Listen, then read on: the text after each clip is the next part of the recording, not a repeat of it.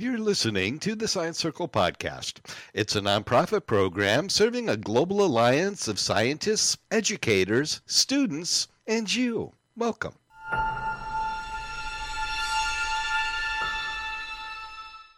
You are part of an experiment today. This is the first time I've tried an in-world presentation quite like this. I'm testing a mixer audio feed into the platform to see how the quality comes through, and I later play you some brief audio clips. So let me know how it all sounds as we go, and feel free to cheer or jeer. Your feedback will be useful and appreciated. Today, the topic is podcast, and the Science Circle podcast in particular. We've got some of our very best Science Circle presenters going to be talking in our audio clip. So if everybody's ready to go, let's get rolling. Podcasts first became a thing in 2005, and that's when Apple first allowed people to post their own MP3s for download to the iPod. I still have one of those in a drawer, and that's why it's called a podcast.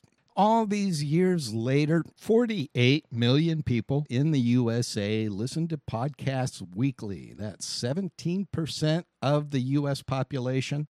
And 11% of the population in the UK also tunes in a podcast weekly. That's another 6 million listeners. And there's much more of this data. If you love these kind of numbers, you can check at sources such as Pew Research.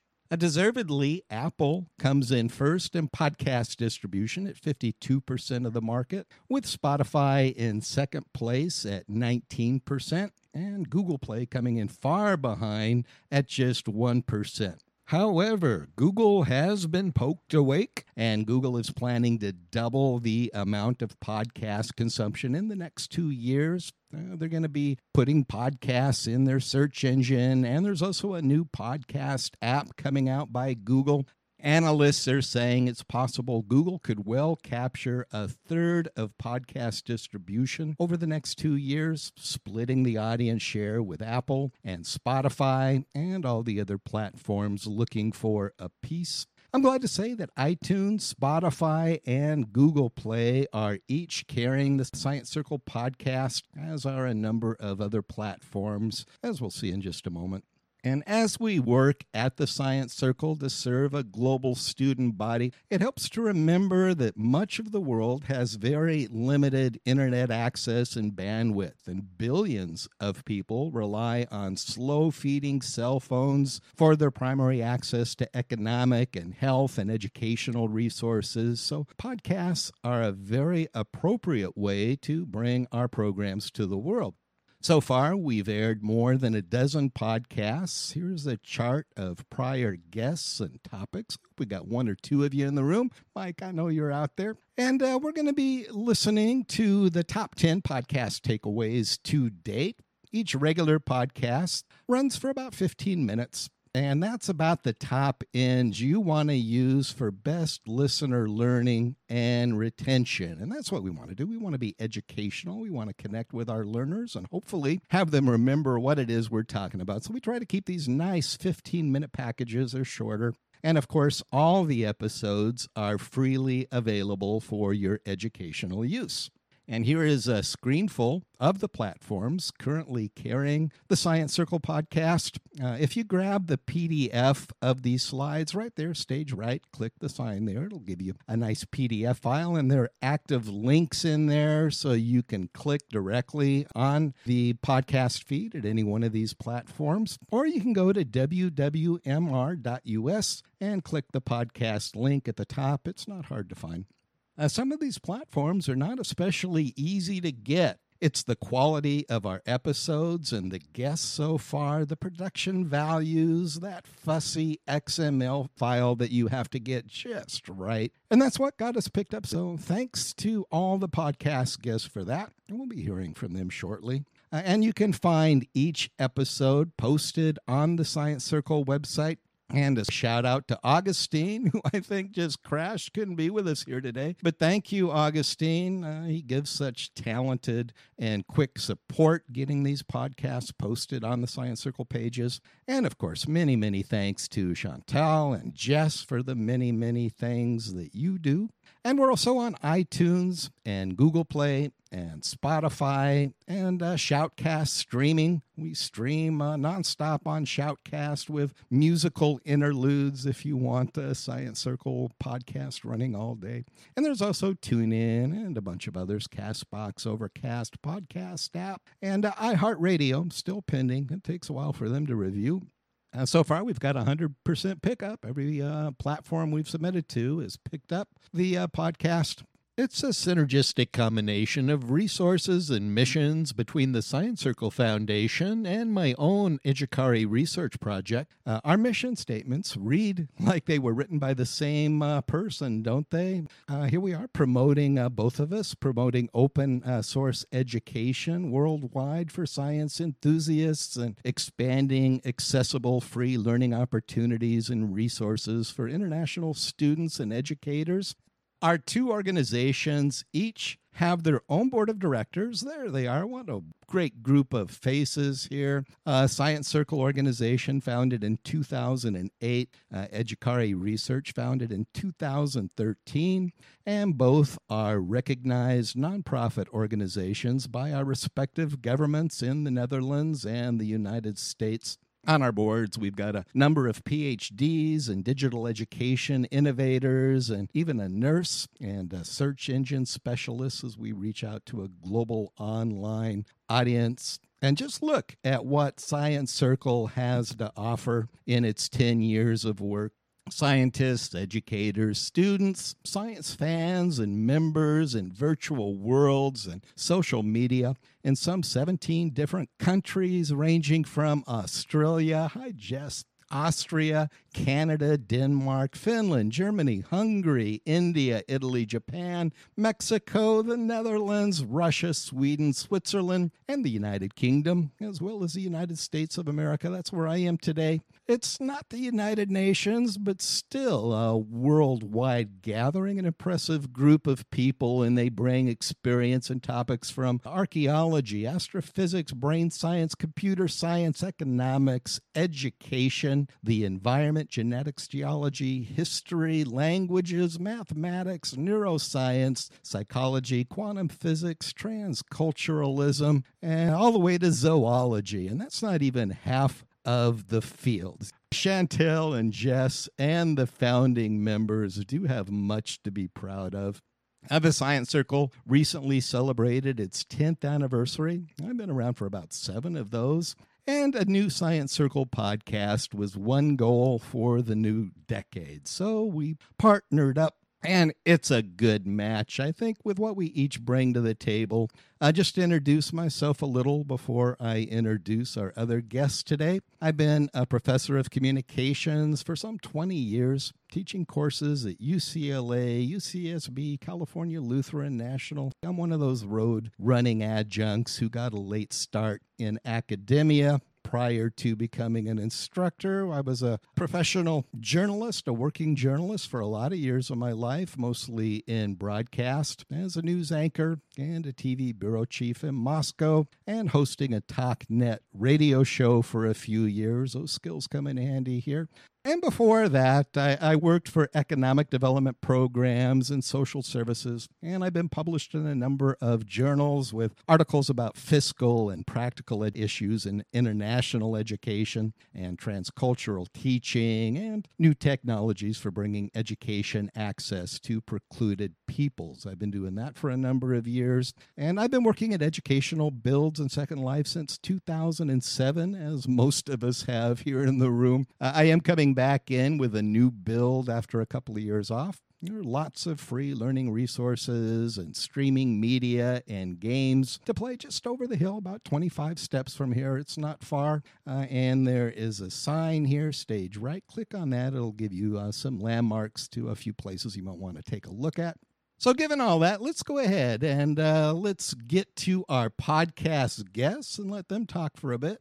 Our very first podcast guest was the very first Science Circle presenter exactly 10 years ago, Philip Youngblood. We talked about the past, present, and the future of Science Circle, and he beautifully expressed the immersive experience of Science Circle in this short clip. Well, I look at some of the topics that you've done over the years here, Phil. You mentioned some of them yourself. Global climate change. So you did a presentation on DNA and telecommunications. I'm very curious how you combine those two topics. What are some of the challenges in covering some of these complex issues you're bringing in and still enlighten people on some of these important topics? That's a very fascinating question, because that gets to the heart of what we're able to do, is that since most of the presentations are somewhat slide lecture type of things, but as I mentioned, you can bring in dynamic props. We can go on field trips to the Grand Canyon or ancient Abyssinia or to the bottom of the ocean. You talked about some of the visual qualities that you can bring into a presentation, but it's much more than visual, isn't it? It's actually immersive. You don't get just to look at a molecule, but you can actually mix with the molecule and shrink down and become even smaller and see the atomic structures of the molecule, not just as an outside observer, but as an immersive participant. Isn't that true? Absolutely. You can think of it as like the Alice in Wonderland type thing. You can literally, there's islands that are sponsored by NASA and NOAA and the Mars Institute and Exploratorium, and there's places on the one with the Exploratorium where you can ride an atom and see how Brownian motion works. Or you can see on the one by NOAA how a glacier retreats due to global warming or advances and such. And all this is in three dimensions, so you can fly and look at different objects and where Darwin's beagle, and where you can go ashore and become the explorer and find things and go on treks and treasure hunts. It's a totally immersive world with noises and waterfalls and birds. I wish everyone could be involved in that.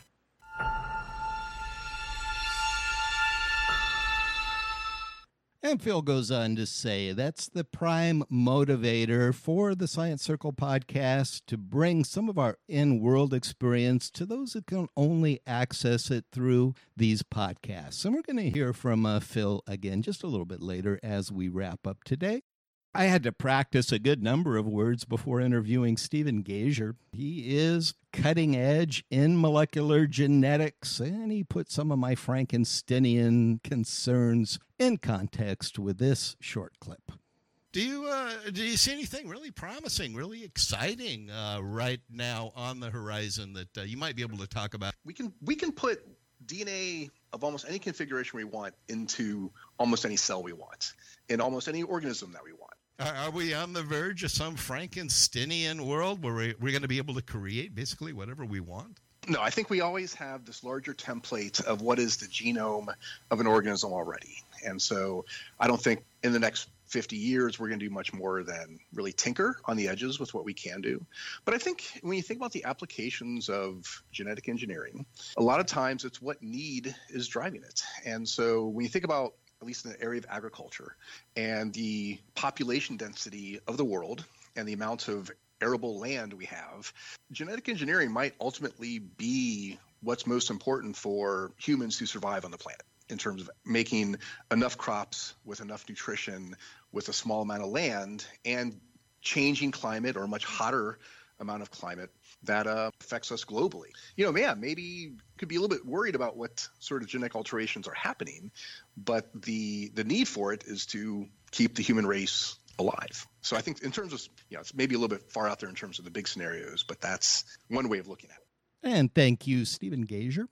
Rob Knopp, another one of our early guests, he has a way of making complicated physics accessible. I see he's going to be presenting in World again on the new pictures of the black hole. He is a Caltech-trained astrophysicist with much to share, and we're talking about his many Science Circle presentations in this podcast interview, and he gives this quick, fun take on the demographics of black holes. You know, this is the challenge of teaching and presenting these complicated ideas, isn't it? It's to simplify something complex without dumbing it down or missing the key takeaway points. And obviously you do that so well. I've been looking at some of the other presentation topics. Black hole demographics. What's that about? Demographics, of course. What I was doing in that talk was talking about what sorts of black holes are out there and what do we know about them. And I started with the notion that there's actually two different things we call black holes, that only recently have we become extremely confident that they're the same thing. One is the black holes that general relativity predicts, singularities, event horizons, all of that. And the other is dense, non-light-emitting objects that we see in astronomy. So we've always assumed that the latter is the former, but it could be there's other things that, I mean, that our current physics necessarily doesn't have, or doesn't necessarily have, I should say, that could be these dense, dark objects, and they're not actually black holes, but we call them black holes.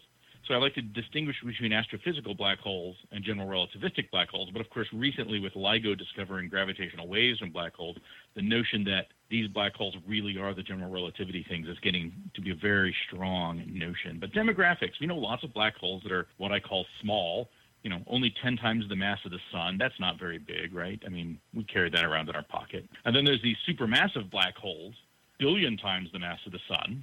Our galaxy has one that's 4 million times the mass of the sun at its core, so that's small for a supermassive black hole. Only very recently have there been papers claiming to discover black holes around 1,000 to 10,000 to 100,000 solar mass. So that's the kind of thing I was talking about there. What's out there? How do we know? What is the evidence? What are the observations that we see, and how does this relate to general relativity? That's the general overview of that talk. You can see in this slide picture here, Rob is a violinist, and we have several other performing musicians in the Science Circle group. I know that's true. Perhaps we could put on a show someday. I loved this interview with Greg Perrier.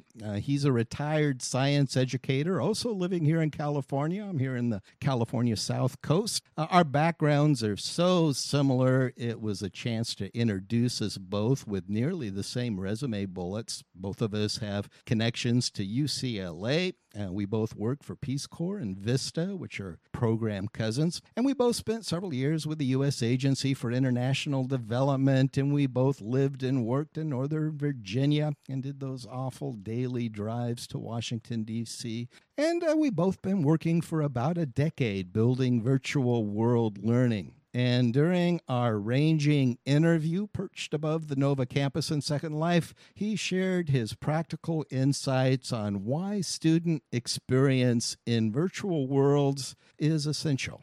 Greg, you've been working in virtual world platforms with education projects for a number of years. What do you see happening in the near future with this educational technology? Well, I think it's going to be necessary to have students get some background in virtual worlds because I think they're going to become part of the work environment in the future. And so I'm really excited about getting students in here. We bring about 400 students to the campus every year. We have a very good feedback from them. You know, about 25% love it, another 25% find it interesting, and only really about 10% really hate it, you know, and you're going to get that with almost any college project. So I think it's a great way for students to learn, especially visual learners who like to interact with things. They really love coming into virtual worlds and doing things. And so we've found this to be a very great way to teach biology. When they have snow days, the campus closes, the labs are not functioning, the students can come in and do these labs in Second Life, and that's really made our use of this region in Second Life increase quite a bit. Lots of interactivity in some of the exercises the students could do there visiting the Nova site. What sorts of engagement do you have? What brings them in and gives them something to do? Well, we've made activities that they have to go in and interact with objects and note cards and read things. And we have a handout that tells them how to do this. And these handouts are really a work of art. We've had to change them over the years, make them better. We get a lot of student feedback on that. And it walks the students through the activity. And at the end, there's a set of questions the students should be able to answer if they've done the activity. And so they come in, they do this interaction with objects like they can make a glucose molecule. They can look at macromolecules like proteins and nucleic acids. They can go into a cell and fly around. They can go into a forest and measure ecology aspects of this forest. We have lots of different activities they can do. And so the students come in and do that. They answer the questions and send that to the professor. And the professor never comes into Second Life. They don't have to, but the students do. And I just love this thought that we've gone from being sometimes ridiculed for our efforts in virtual worlds to now it's even becoming an employable skill. And you are one of the heroes paving the way, Greg. Thank you for that. This is a fun one here. I may have failed chemistry in high school, but I never had a teacher like Michael Shaw. He's a chemist, he's a Science Circle board member, and he brings 3D crystals the size of elephants to the room. You better duck. Here's a clip from Mike. And we're back speaking with Dr. Michael Shaw, who sometimes uses whimsy to make science friendly. Catalysis in Wonderland. What a great title. What other tricks and appeals might you use, Mike, to help you connect with a sometimes reluctant audience so science might be more approachable? One of the wonderful things about Second Life, for example, and the virtual worlds in which we present is that they are 3D worlds. And they are multi-user. You can have a whole bunch of people in there at the same time. I always try to have crystal structures that I can just bring down. They float like, well, they look like elephants because I make them that size, but they float and rotate in front of the audience, and we can delicately point out structural features that sometimes make some complicated scientific point. But, you know, once you actually see the 3D aspects in 3D, in, you know, as constructed by your own brain because of the goggles, you know, you almost have to duck when you see one of my molecules flying at you. And what a wonderful way to learn chemistry is that not only are the chemical mixes potentially dangerous, but the 3D visualizations as well. Be sure to duck. I forget who said it, but evidently the best demonstrations are ones in which there's a finite probability of the instructor dying. And thank you for making learning so much fun, Mike. And this is a must-listen-to episode. It's an interview with a patent attorney and biologist, Matthew Burr. He has lots of useful suggestions on how you as a creator might protect your writings and your inventions. It's not as hard as you might think. And Matt had some interesting thoughts on where the future of innovation might be leading in this clip.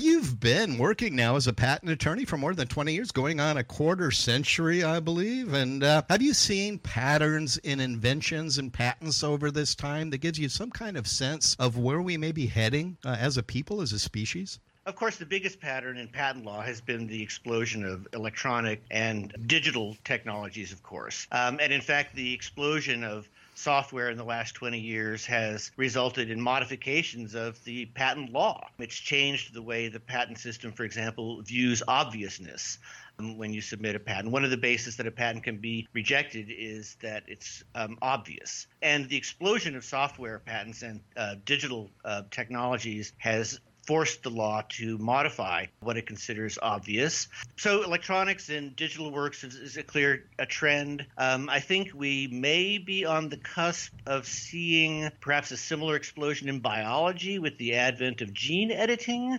Not quite sure how that's going to play out, but I will say that I do think gene editing technologies hold either the promise or the threat of really transforming the human species. I think that technology, maybe not in a few generations, but maybe in 300 or 400 years, who knows, will become so cheap and so widespread and so tantalizing. It'll be so hard to not want to have a designer baby that's going to be smart and athletic and tall and so forth, or who knows, or have immunity diseases. I think that's going to be so tantalizing that eventually we are going to succumb to it.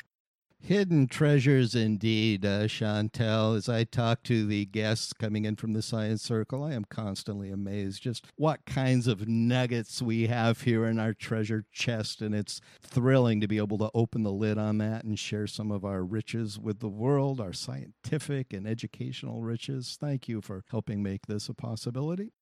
Here is a wonderful podcast and this excerpt from Dr. Robert Hendricks. He had an illustrious career starting as a farm boy. I love his story. And he worked his way into medical school and eventually became a surgeon and medical educator.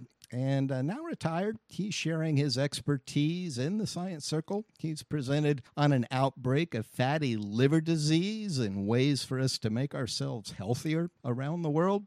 And in our interview with this excerpt, he has some important tips on proper diet and exercise. And then he unexpectedly started speaking about magic in this clip.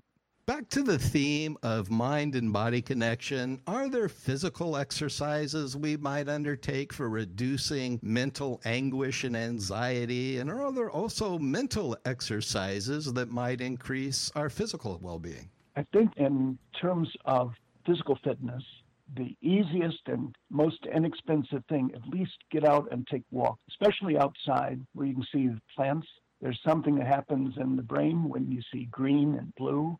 People have this twofold magic. Everybody has two kinds of magic that I can identify. And one is that you have the ability to change your surroundings within your boundaries, to change what's right in front of you. And you can jolt yourself from one state, including from deep lulls and sadness, into feeling a lot better by just changing what you're doing, as even getting out and taking a walk. Or the other magic is the magic of words. You can take something that's arcane or hard to understand, and you find words for it, and you start to get your mind around it, and you start to pick it apart and come to understand it, and then you got it contained. There's no ubiquitous, unending happiness to be found. It comes like some sunny days and some are rainy, as an old metaphor. But if from moment to moment you can feel satisfied and accepting of yourself, it doesn't matter if you're a dishwasher or the CEO of a company. If you're doing things you enjoy and you're doing the best job you can and you're dealing with your life in a positive way, you can be proud of it and you should be respected for it. Thank you, Doctor. Hope to have you back soon. He also had some good advice for young people overwhelmed with stress and depression. He had some good tips on how you might deal with that. 15-minute clip. It's worth 15 minutes out of your day. Some advice from the good doctor. And here we go. This was a recent presentation by Bud Turner for Science Circle. He was targeting the issue of our digital legacy, the rights to what you create and might pass on in your social media, our virtual world builds. And it got me thinking not only about the loss to our heirs, who might not be able to access and continue our works, but also the loss to society at large. What do you think is lost when these digital creations simply disappear? What's the value there? Is it the knowledge lost, the artistry lost? Is there a cost to society? Matt? Well, yeah, isn't that interesting to think about? I do think that there is a bit of a loss. Some of these platforms are so mature now that they have historical landmarks and they have their own institutions and they have kind of their own history. And I think just like we like to preserve historical landmarks in the real world, for the very same reasons, there's value to preserving them in the virtual world. Do you see any major gaps that the law should be addressing? This is all new technology as a society. We're still trying to figure out this social media, let alone some of the legal aspects of passing on the rights. What do you think are some of the more critical issues that the law, maybe legislators need to address? Bud? Well, just that. I think people need to get in touch with their state and federal legislators and make them aware that digital creations should be protected just like real world ones, because up until now, really, all of the providers have a very narrow point of view about intellectual property, and if it's been created on their servers, then it belongs to them, regardless of who created it or how. So, we lose educational, art, and even philosophical stuff, all of which makes a difference to our culture. Thank you for that, Bud and Matt, and your work protecting and promoting our digital rights. It's a very important cause, one that isn't going to be going away in the near future, and certainly one we all have a vested interest in. Not too long ago, I gave a Science Circle presentation right here on this stage on the topic of transgalactic relations, or what we might expect from our first encounter with an alien species. And it touched on theories of exobiology, convergent evolution, the social systems we might share in common, such as specialization of labor, distribution of resources, education, defensive powers, philosophical and artistic expression.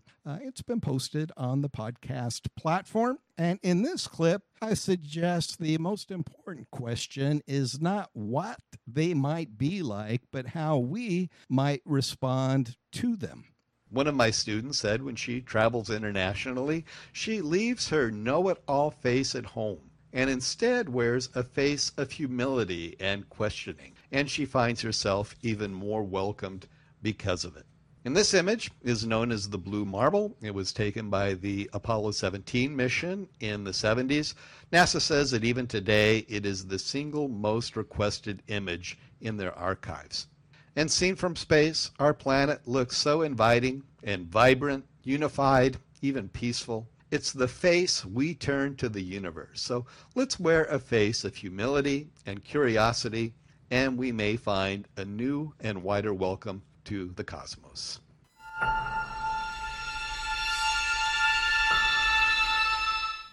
This is once again an excerpt from board member and founding presenter for the Science Circle, Phil Youngblood, and here he is talking about the future and the mission of the Science Circle.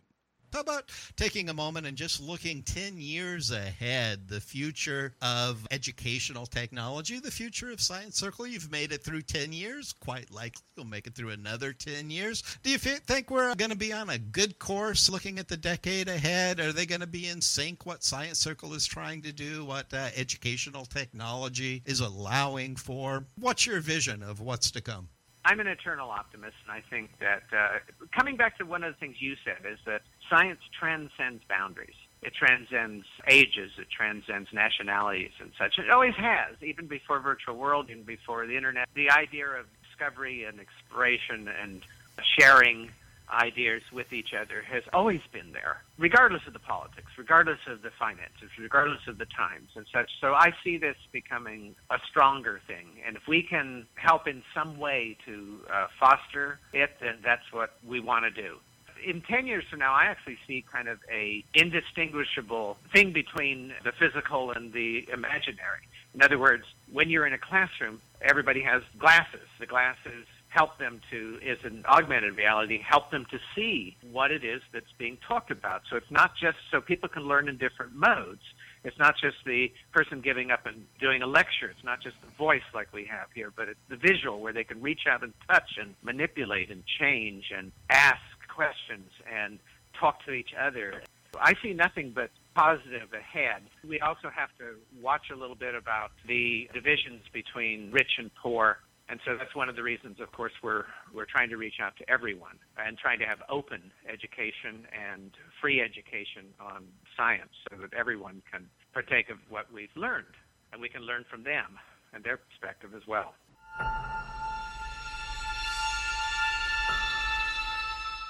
And he was a wonderful guest for the inaugural episode of the Science Circle. If you're out there, Phil, thank you so much. Our podcast interview ran about 45 minutes long, and you had so many good things to say. It was hard to pick out just one or two to share as an excerpt. Give it a listen, people, if you want an informative look at what a Science Circle was and is and could well be.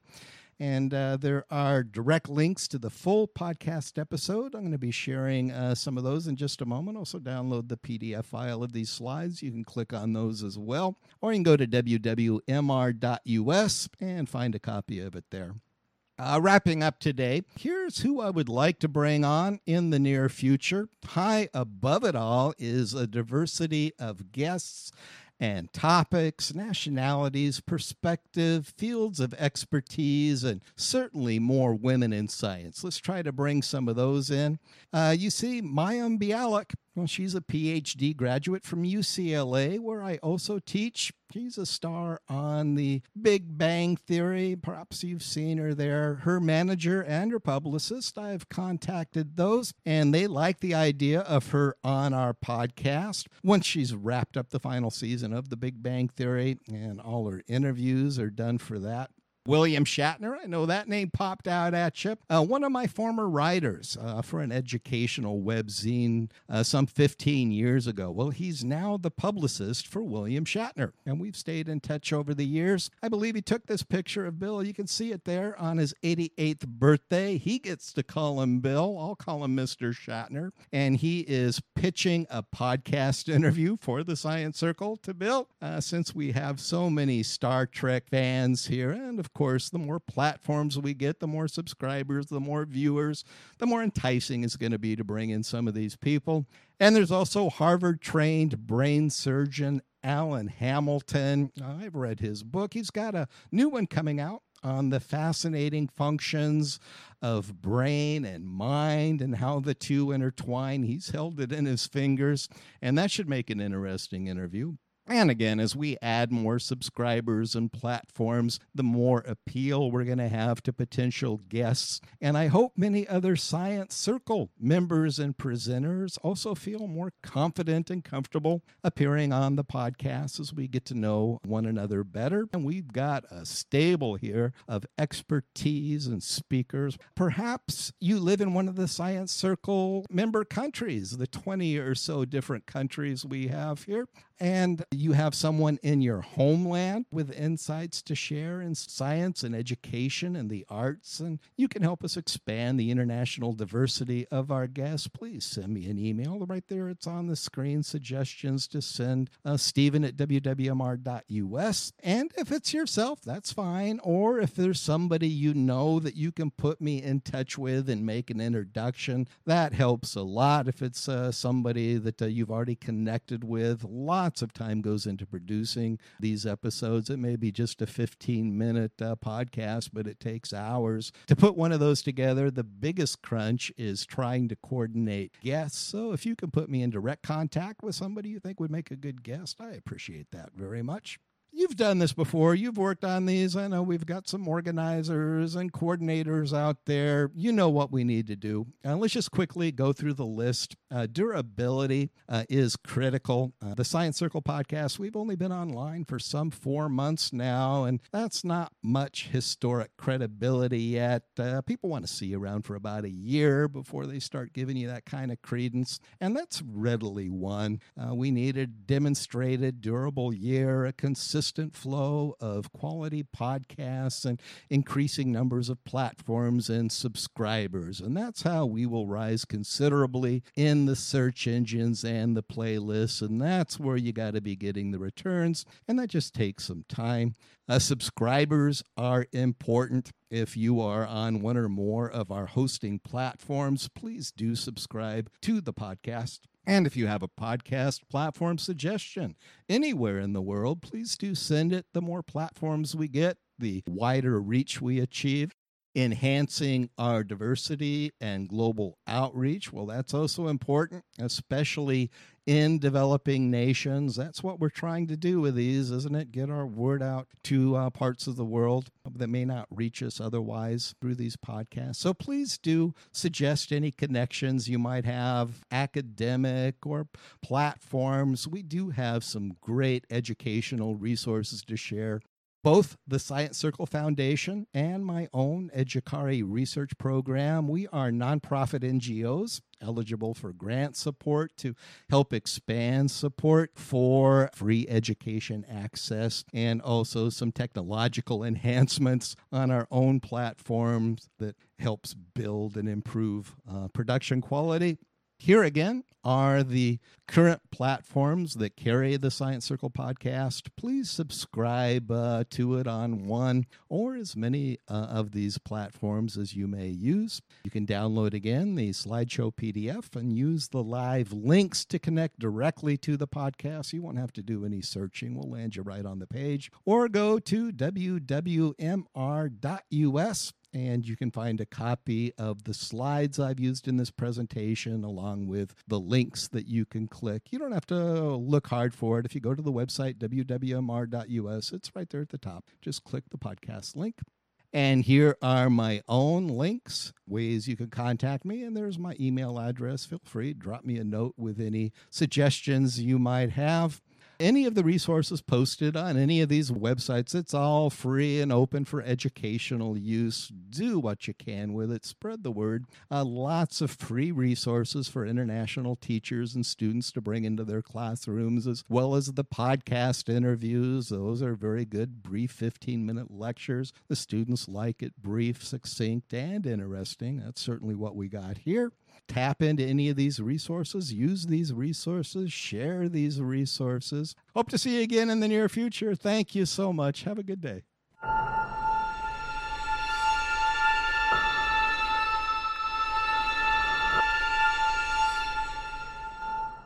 The Science Circle is a nonprofit program based in the Netherlands with a recording studio here in Southern California. For more information on this podcast and other Science Circle programs, please visit sciencecircle.org. That's sciencecircle.org.